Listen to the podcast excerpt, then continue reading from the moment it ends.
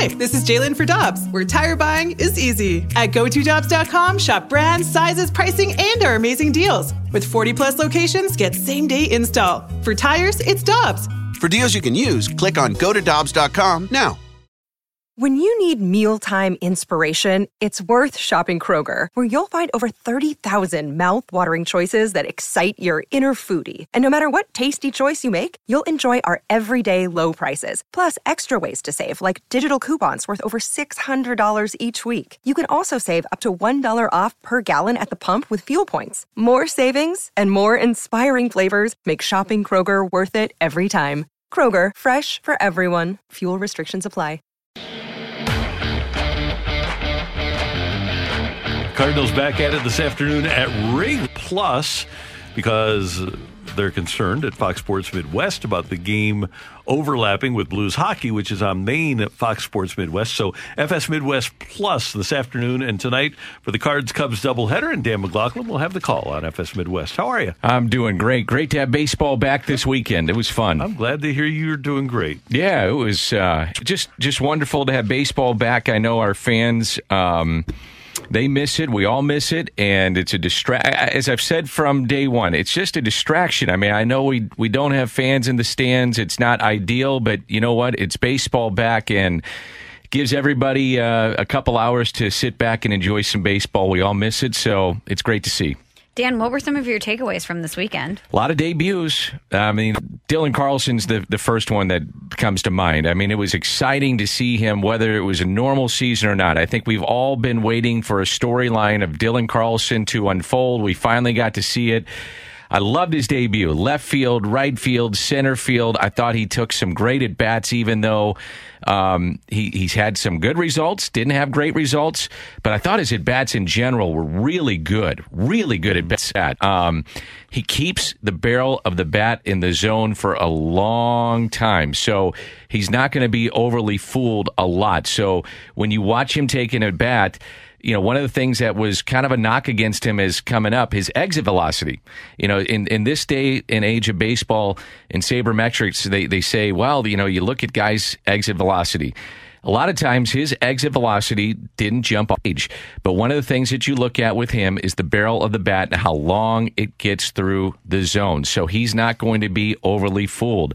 He is a very good player. He's a solid player. He's a good kid. He listens. He's only 21. And so when you watch him take at bats, if you're watching the game today on Fox Sports Midwest or tonight, game two of the doubleheader, um, that's what you notice is that he's just not going to be fooled a lot. Um, so I took away that. I thought Seth Elledge in his debut was terrific in wow. what we saw from him. Uh, I love seeing the story of John Nogowski, a guy that had been drafted a 34th round kid had all gone all the way down to uh, independent ball and then comes back up and then makes a debut.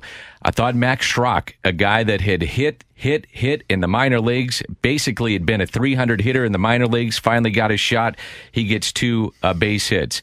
The other one I really liked was Jake Woodford. I thought mm-hmm. Woodford, he gave up one home run. It was the only hit he gave up. I thought that was a great debut. Um, the other one was Rob Kaminsky. Now, here's a great story, too. A great story because he was a first round pick and then had all kinds of arm issues. He's only, I don't know if he'd break a pane of glass anymore, but here he is, a non roster invitee, had been traded for Brandon Moss, originally a draft pick of the Cardinals, now comes back to St. Louis, and there's another debut in this crazy season, and uh, winds up uh, getting a major league debut in a day he'll never forget. And then a day we'll never forget was Roel Ramirez, you know, gives up the four home runs. And I know a lot of fans are saying, why did Mike leave him in for the four home runs? And I understand it. I mean, it's logical. I think in a normal season, you would not have seen him out there for the four home runs. However, there's five games coming up at Wrigley. The team had had 17 days off. You are trying to get him one more out to get out of the inning and save literally you're saving arms. You're trying to figure out how to get innings out of guys, and now you're trying to cover up all these innings coming up and all these games coming up. You don't know where guys are. You had already had a doubleheader the day before. You couldn't go back to those pitchers. You're just saying, "Hey, just get me one more out," and he couldn't do it. Um, but it was um, it was tough to see that he had only had two appearances above double A. Mm-hmm. And that, so you're watching truly a minor league pitcher trying to pitch in a major league game against the middle of the order against a very good White Sox club. Again, I'm not making excuses. It's the big leagues. No one's going to feel sorry for you, but that was a tough one to watch. And I'll make an excuse for Mike Shildt. The first three home runs came in four pitches. It happened Right. in a blink. In a blink of an eye, and something happened with his splitter. I I wonder if he developed a blister or something, but something did not go right anymore with the splitter. Didn't split. It didn't split. It stayed up and it went out. And, and they got out in a hurry. And it was like, like watching BP for Major League ball players. And it was tough to watch. But hey, it happens. But you, to your original point, Michelle, what did I take away?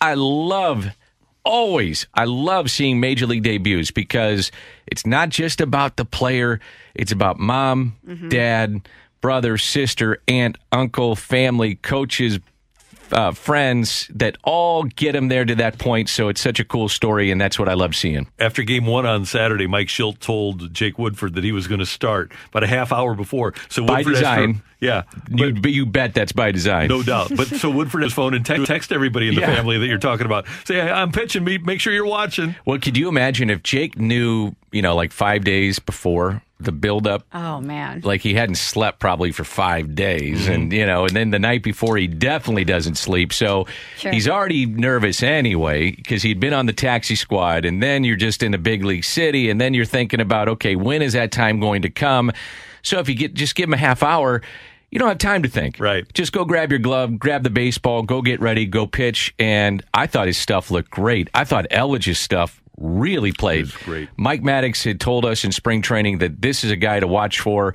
He had been traded for Sam Tuivailala. He had made an impression the last couple of springs, and uh, he really showed well in the game yesterday for sure. Another name I want to throw in there that I love seeing. How about Alex Reyes?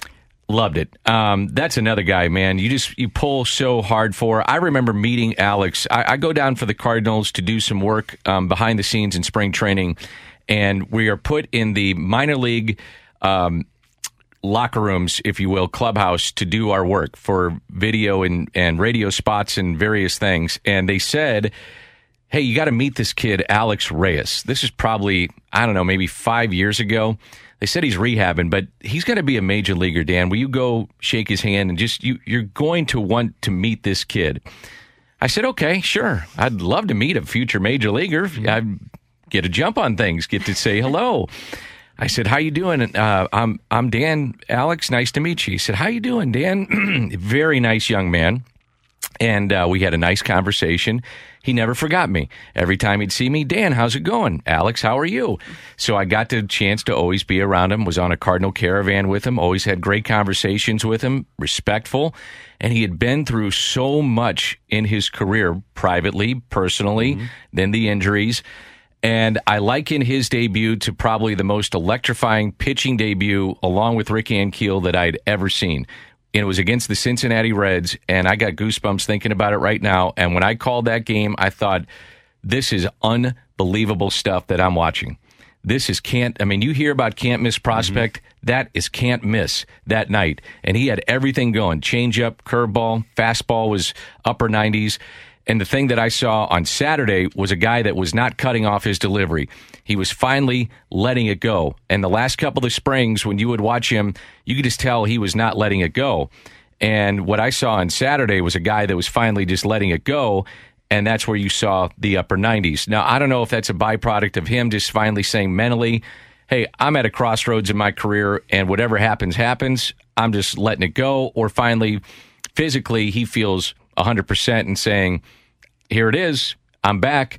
Now you could tell with the breaking ball, even though a couple hit the dirt, but it was dropping off the table a foot and a mm-hmm. half, it's there. So once he gets all that together, it's just electric stuff. But he's got a fastball that's not only 98, but he had great movement. So that is going to play. And I loved how they did it. One inning, strikes out the mm-hmm. side, get him out. That's something to build on. And it's finally something positive for Alex Reyes and the Cardinals. and hopefully he can maintain his health because Oh, man. another game in 2016 uh, when he the game in San Francisco when he threw the seven innings Yes. and threw something like 81 pitches and I remember asking him about him about that at the winter warm up I said did that help you figure something out because he was really efficient for the rest of that season he said Yeah, it, it, proved to me that, that my stuff works in the zone. If I just throw the ball over the plate, Yes. the guys can't hit it. Yes, I, I, that's what we have been saying too. I, I think what he got with lesser stuff is that he got skittish. You know, when when you throw 98 to 100 with movement, you can get away with it in the zone. When you throw 94 to 96 and you're inside the zone, major league hitters they don't miss it. And that's what we saw in spring training where he would have an inning and he would he would kill one, two, three. And that was happening this spring. And then he'd go out for another inning and he might get the first guy and then he'd miss with 94 to 96 and it's in the seats. And so that's a problem. So when he's now throwing upper 90s and you may miss location, but with movement, guys miss that. Mm-hmm. And so that that's again to your point. If he's throwing his best stuff and you may miss location a little bit, but you're upper 90s with movement, you, you can get away with it. When we come back, I'm going to tell you who my biggest disappointment is that I've watched with a guy that had that kind of stuff. That's next on 101 ESPN.